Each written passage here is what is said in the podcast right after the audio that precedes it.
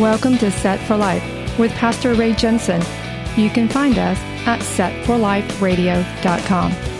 Romans ten nine says that if you confess with your mouth the Lord Jesus and believe in your heart that God has raised him from the dead, you will be saved.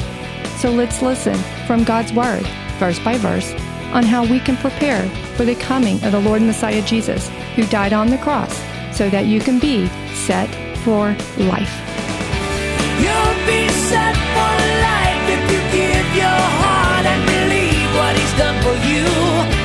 You'll be set for life with your treasures stored up in heaven when you're through. You'll be set for life. You'll be so I want to ask you, have you ever had something backfire on you? I surely have. And I tried to come up with an example of something that I tried to do one time that has totally backfired on me. Me and Anna were on the couch just kind of watching T V, and I was thinking, I need an example of something I did that was crazy. So I said, Anna, can you help me out with this? And she started really thinking, and I said, okay, you're thinking of all the stupid things I've done now, haven't you? And she goes, she goes, I can't think of one thing. And I went, yes. She can't think of one dumb thing I've ever done. So anyway, um, I'm sure I've backfired things before, but I just couldn't think of one right now. So I'm going to ask you to go into your own mind. You tried to do something and you messed it up. Let me go ahead and give you one. I tried to fix my own life and I messed it up more. The more I tried to fix my life, the worse it got. And that's the indication that you need a Savior. That's the indication you need Jesus Christ. So, no, I can't think of a single thing specifically, but if I had to give you one, it was that I tried to fix my world, and I goofed it up all the more until it got so bad, like a Ponzi scheme. They they collapse on themselves, that I finally had to break down and call upon the name of the Lord Jesus to fix it. Okay, so it's it's a backfire. It, it hits you back, and we're going to see some of that here in Ezra five. Uh, I'm sorry, six. Hey, I just made a mistake. There you go. Bam. And you know what? I'll tell you, if you make enough mistakes as this guy right here, God can even use you in ministry like He does me. So let's see what happens in Ezra six, verse one. Then King Darius issued a decree, and a search was made in the archives where the treasures were stored in Babylon. Now look at this. And at Achmetha, in the palace that is in the province of Media, a scroll was found, and in it a record was written thus. In the first year of King Cyrus, King Cyrus issued a decree concerning the house of God at Jerusalem. Let the house be rebuilt, the place where they offered sacrifices, and let the foundations of it be firmly laid. Its height sixty cubits, and its width sixty cubits. That's about ninety feet. Verse four, with three rows of heavy stones and one row of new timber. Let the expenses be paid from the king's treasury. Also let the gold and silver articles of the house of God, which Nebuchadnezzar took from the temple, which is in Jerusalem, and brought to Babylon, be restored and taken back to the temple, which is in Jerusalem, each to its place, and deposit them in the house of God. Okay, Tattenai said, if this decree exists, you're going to find it in the archives at Babylon. But it wasn't there. However, they found a copy of it in Achmetha, which was three hundred miles away. Wasn't where Tattenai said it was going to be. I'm thinking the possibility of why there was not a copy in Babylon. I'm speculating here. Maybe it's possible that some God-hater stole the decree and destroyed it, hoping it would be forgotten about. But God had a backup plan. You ever have people tell you always back up your data on your computer? Don't just back it up on that one hard drive. Back it up somewhere else, because if that hard drive fails, you need it somewhere else, right? God has a backup plan, has a backup plan for you, has a backup plan for me. I die down here, I'm backed up in heaven, okay? Same deal. Always back up your data. You don't want to lose it. I'm backed up in Jesus Christ, but God had a backup plan. There's a copy of it three hundred miles away in Achmetha. Now, it's amazing that God guided somebody to look that far away. Tattenai said, no, it's in Babylon. Somebody somewhere knew, uh, go three hundred miles up. That's, it'll be up there in Achmetha. Uh, I think somebody in the kingdom somewhere, they knew their history well enough to remember that King Cyrus spent the summer in Achmetha at the time when he declared that decree. God has a way to keep his commandments up like he said. So they found this scroll of King Cyrus's orders, but it did not just only say, yes, you can rebuild the temple, but it also stated what the dimensions of the temple were to be, what materials they were supposed to use to build it with. We read that. And that it would be financed by the royal treasury in Persia, and that all those articles of gold and silver, all the furnishings that they used in the temple for the sacrifice work that Nebuchadnezzar stole and took away, it declared, you bring it back. Whatever the enemy has stolen from you in your life, God has the ability to declare it returned back to you. So these things were to be given back to the temple. So they found this official decree from King Cyrus. Now, King Darius has to uphold it. So, okay, Tatnai, he jumped in, up and down all over the Israelites about this. Who said you could build this? I want their names. Oh, here, King, I have the duty to tell you about it. But now watch what happens to what the king has to say to Tatnai. Ezra six, verse six. Now, therefore, Tatnai, y'all see this? Ooh, governor of the region beyond the river, and Shethar-Boznai, that's his uh, assistant, and your companions, the Persians who are beyond the river, keep yourselves far from there. Let the work of this house of God alone. Let the governor of the Jews and the elders of the Jews build this house of God on its site. And when I read that, I thought, oh, I just love it. Here we go. Mister Tat, keep your nose out of it. Stay out of there. Leave them alone. But you know those commercials where they say, but wait, there's more. There's more, okay? Ezra six and eight. Moreover, oh, like you thought he was done. Moreover, I issue a decree as to what you shall do for the elders of these Jews, for the building of this house of God. Let the cost be paid at the king's expense from taxes on the region beyond the river. This is to be given immediately to these men so that they are not hindered. Okay, did you notice whose taxes were supposed to pay for this? Where is the region beyond the river? It says that's the pay, the taxes paid from the region beyond the river. Now, where is the region that Tatnai is governor over? Look at verse six. It says, Tatnai, governor of the region beyond the river. So what the king basically just said, he said, leave them alone, and the taxes that are going to pay for this are going to come from your region. You're paying this. You see the backfire? As a matter of fact, Byron and I were talking about this just the other day at practice, and Byron said, hey, I read Ezra six, and I was like, yes, yes, in your face, boy. Pretty much the same reaction I had. Tatnai, you just, he, he just stuck his nose too far in, right? And it blew up in his face. So, uh, Tatty Cakes here. He's got a lot of new work that he has to personally oversee himself out of his own bank. So that's not the end of the new work pile. There's still more to do. And there's more. Whatever they need. Young bulls, rams, and lambs for the burnt offerings of the God of heaven, wheat, salt, wine, and all, according to the request of the priests who are in Jerusalem. See, now the priests are telling Tatnai what to do. Let it be given them day by day without fail, that they may offer sacrifices of sweet aroma to the God of heaven, and pray for the life of the king and his sons.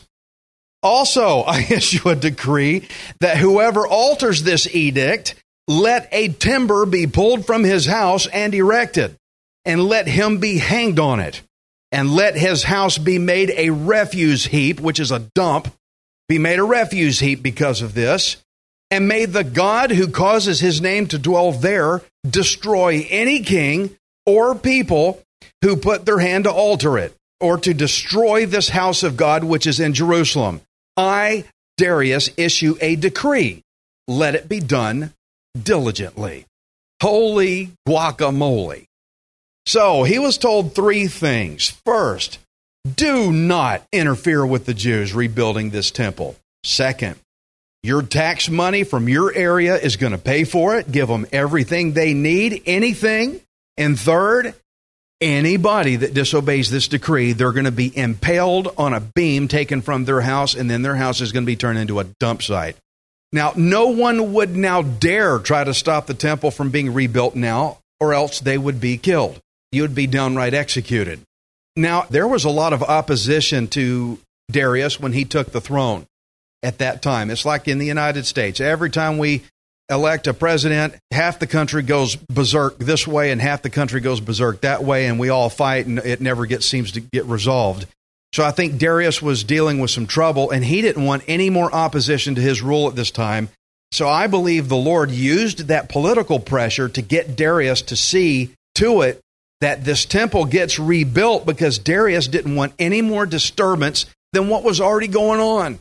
Darius was politically driven, but God used his authority through that to get done what he wanted done. And I would dare tell you that's happening in the United States right now. We're divided, we're fallen. But that's the way we're supposed to go. Prophecy doesn't say everything's going to get rosy. It said think, times are coming. Don't be worried about all oh, this. Co- this whole country's going down. It's going down. Don't worry. We're destined to go up. We're not going down with this country. We're going to go up with Jesus. But don't let the polit- politics overrun you. God's authority is above that to do what He wants done. So He didn't want any more disturbance. So basically, God caused an enemy to be at peace. God caused an enemy of Israel to become at peace with them. Ezra six and thirteen, where the temple is completed and dedicated. Then Tatnai, governor of the region beyond the river, Shethar-Boznai, and their companions diligently did according to what King Darius had sent. They don't want to get hung on a pole. Verse fourteen, so the elders of the Jews built, and they prospered through the prophesying of Haggai the prophet and Zechariah the son of Ido. Okay, I'm just going to pause there for a minute. They prospered through what? Through the prophesying. These men came and preached the word of God to them. You have victory ahead of you. Prophesying is telling you what's in the future with the Lord. You have victory ahead of you. Friends, I'm here telling you, you have victory ahead of you in Messiah Jesus. I'm prophesying to you according to the word of God. And what will that cause you to do? It will cause you to be successful in what you do. You want things to be successful in what you do? Then understand what you have in Messiah Jesus. Work like you're working for Him. You see the equation at play here? This is great. So, and they built and finished it according to the commandment of the God of Israel and according to the command of Cyrus, Darius, and Artaxerxes, kings of Persia. They had all given permission for this in the past, so Tatnai should have known better. Verse fifteen. Now the temple was finished on the third day of the month of Adar, which was in the sixth year of the reign of King Darius. So now the Jews, they built the temple up because of the prophesying of Haggai and Zechariah. And this tells me that Haggai and Zechariah told them they would be successful in their work. This is going to get done. The temple will be rebuilt. So now that they were totally funded and now things were getting done, they would remember back, hey, we were prophesied this. We were promised to have victory, and now it's here. And how excited they were. Friends, I'm telling you, you have victory in Jesus Christ, and when He comes and takes us home, you're going to remember that I told you so. You're going to say, here it is. What an exciting day. So you can see how important it was for the two prophets to tell them what was coming before it happened. Here's what's coming before it happened. Friends, I'm telling you, Jesus is coming back. He's coming back so that when He does, you're going to go, I remember. I remember being that prophecy being told to me. And you're going to rejoice when it happens. So when they saw it come to pass, everybody would know God does exactly what He says He's going to do. You know, I always have people ask me, Ray, how do you know that your faith is the right one? And I always tell them this. Number one, the Word of God is truth, and it always does what it says. What the Lord God says is going to happen, happens. It's validation. That's how I know, because the Word of God is true, and what He says is coming, happens. So the people are like, wow, they said this was going to happen, and here it is. We couldn't afford it. We had every nation telling us, no, you can't. Who told you you could build this? And Tatnai went and tattletaled on us. It looked like we were never going to get it done. And now it's gotten done, and we didn't even have to pay for it. We were prophesied this. We were told we had victory coming. Friends, I'm telling you, it may look impossible now. It may look miserable now, but it's coming. your victory in Jesus. You already have it. But if you're in him, you've got eternal life coming. That's exciting. Ezra six and sixteen. Then the children of Israel, the priests and the Levites and the rest of the descendants of the captivity, look at what they did. Celebrated. They partied. Guys, the Lord Jesus working in the Lord God, you should be happy about it. You should be joyous about it. They celebrated the dedication of this house of God with joy. Joy, verse seventeen. And they offered sacrifices at the dedication of this house of God, one hundred bulls, two hundred rams, four hundred lambs, and as a sin offering for all Israel, twelve male goats, according to the number of the tribes of Israel. They assigned the priests to their divisions and the Levites to their divisions over the service of God in Jerusalem, as it is written in the book of Moses. Only Levites could be priests, so they set the priesthood back up. Got a temple? Let's get the priesthood going back up. You Levites, come on, let's do your job. But what a dedication. I mean, you know the point of having a temple, the whole point of the temple being there was for the Lord God to dwell in it among his people. God loves to dwell in the temple with his people. We are the temple now, and he loves to dwell in us. He loves to dwell with his people. And he wanted to be among them. And for the sacrifice work to be done in the temple, that was for the covering of sins. God loves to dwell in his people who have their sins covered. That's the whole point of the temple. That's why they're there. So he wanted them to rebuild the temple, and here it is. He dwelled with his covered people. And friends, that's how God wants to have relationship with us, to dwell with you while you are covered. Your sins are covered. And when you see how they made a sacrifice for each tribe of Israel, this jumped off the page at me, and I almost overlooked it. I almost read too fast. Slow down when you read the Bible, okay? They made a sacrifice for each tribe of Israel, all twelve. That indicated their desire to have all of Israel back in the land with them, not just Judah. Right now, who's back? Judah's back. But how many sacrifices did they make? Twelve, one for each tribe. They're like, we're not all back yet. Let's do sacrifice for everybody. You know, I think of it for a moment, sacrifice being made for those who weren't back yet. Did you know that Jesus died for the sins of everybody out there, whether they're back yet or not, whether they're saved and believing or not? He died. The sacrifice is there. Friends, we got to be thinking about those who are not back yet. We got a lot of people out there. They're not, they haven't returned to the dwelling place of God. We need to have them in our prayers that they come back. They saw that God says, look, I promise you'll get this done, and it happened. So now they're like, hey, then let's do for them. God did for us what was coming. Let's do for them. So friends, you got your salvation. God says, I'm going to get you there. Now let's turn our attention to those who are out there and call them and, and help to call them. Let's pray for them. But I love it. They wanted all of them to come back, all the tribes back in the land with them, even though they were only the one tribe that was back so far, Judah. Now in verse eighteen, where it says they uh, assign priests for service, just as the book of Moses specified. This means they they now had men that understood Scripture well enough to know we'd better get back in God's order again. How many centuries did we read of Baal worship, of false god worship? They tried to dig it out of the land. It wouldn't come out. It was like a dug-in tick, right? But now they're reinstalling guys back into their positions in, in the priesthood. That tells me they understand we better get back in order again. We better get back in line with what God wants us to do. They get it now. Took seventy years, but now they're not messing around. Now, remember in the past, they were dragged off into exile because they got away, they strayed away from scriptural guidance. Now, the fact that they put the priests in, and it says they did it according to the law. That means they're reading it. Christian, you have to read your Bible. I got the biggest argument of recent times over that very fact. Christians don't have to read the Bible. I went, oh my good gosh, are you kidding me? You have to read it. You have to read the Word of God. You're His. You claim you love Him. You'll read it. I know kids that say, that say, I love my little game machine box thing on the T V. They're always playing it all the time. Yeah, you love it. Uh, you prove it. But how about if I said I love my wife but never came home to her at night? I always spent the night with other women all over the place. Oh, but I love you. She going to believe it? You don't spend any time with me. I don't believe it one bit. These guys love the Lord. They're spending time with the Lord. They're pursuing Him in His Word. Christian, you say you love the Lord, you better be in that book. If you're not, you're deceiving yourself. Something's wrong. And I always say the, the Bible that you get, it better not just be coming from me. I don't give you enough to eat to, to live all week.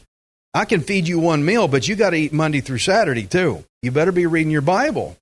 So they got away from scriptural guidance, and now they're reinstalling priests according to the law. That shows us they really learned something from their seventy-year exile, and they don't want to go back to that again. They learned that you suffer if you don't obey God. If you don't obey God, you can't expect good things to happen, and if you're not in His Word, how do you know what God wants you to do?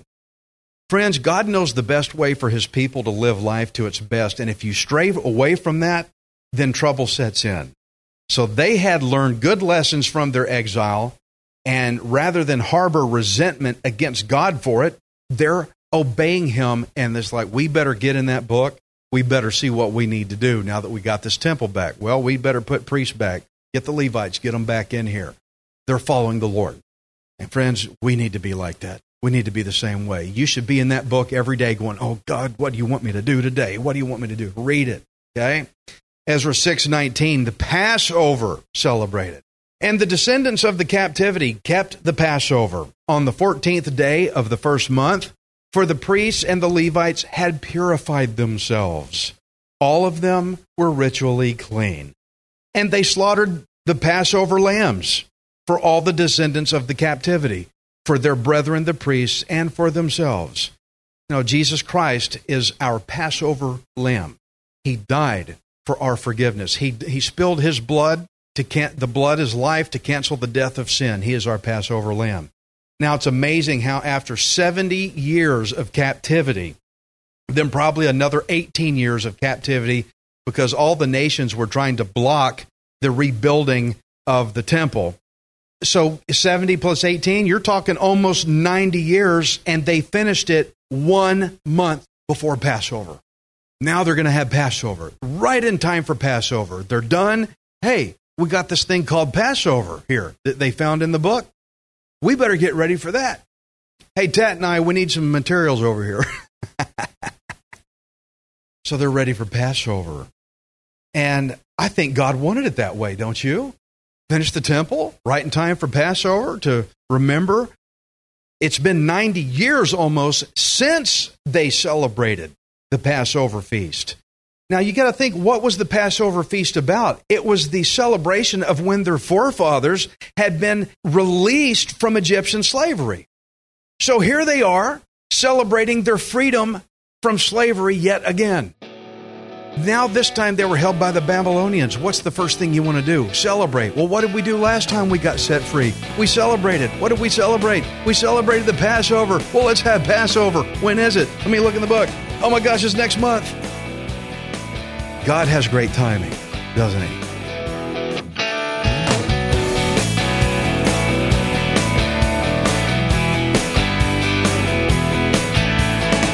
Thank you for listening to Set for Life. We hope you can join us next time, unless Jesus returns for us first. Set for Life is the radio ministry of Pastor Ray Jensen. We invite you to subscribe to our podcast at set for life radio dot com. Hi, this is Ray Jensen. Thank you for giving me the opportunity to encourage you in God's Word. If the Bible doesn't excite you, then you're not reading it. I want you to remember that you are not worthless. You are priceless. Messiah Jesus died on the cross to redeem you so that you can be set for life. You'll be set for life.